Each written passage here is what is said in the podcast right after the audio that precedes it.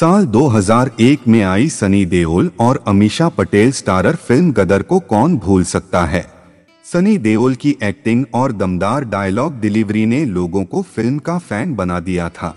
Film और अभिनेता के फैंस के लिए एक अच्छी खबर है। फ़िल्म का दूसरा पार्ट जल्द ही रिलीज़ होने जा रहा है।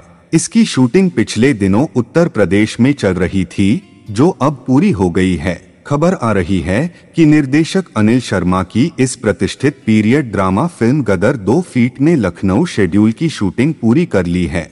गदर पार्ट टू के सेट से सामने आती खबरों के मुताबिक फ़िल्म ने काफ़ी हद तक शूटिंग पूरी कर ली है। सनी देओल और अमीशा पटेल स्टारर इस फ़िल्म की टीम ने लगभग 80 प्रतिशत शूटिंग पूरी कर ली है। इसके साथ ही कहा जा रहा है फ़िल्म की शूटिंग का अगला शेड्यूल इसी साल जून में शुरू किया जाएगा। सनी देओल ने अपने इंस्टाग्राम हैंडल पर तारा सिंह के लुक में अपनी तस्वीर शेयर करते हुए लिखा, केवल कुछ भाग्यशाली लोगों को ही अद्भुत किरदारों को जीवन में वापस लाने का मौका मिलता है।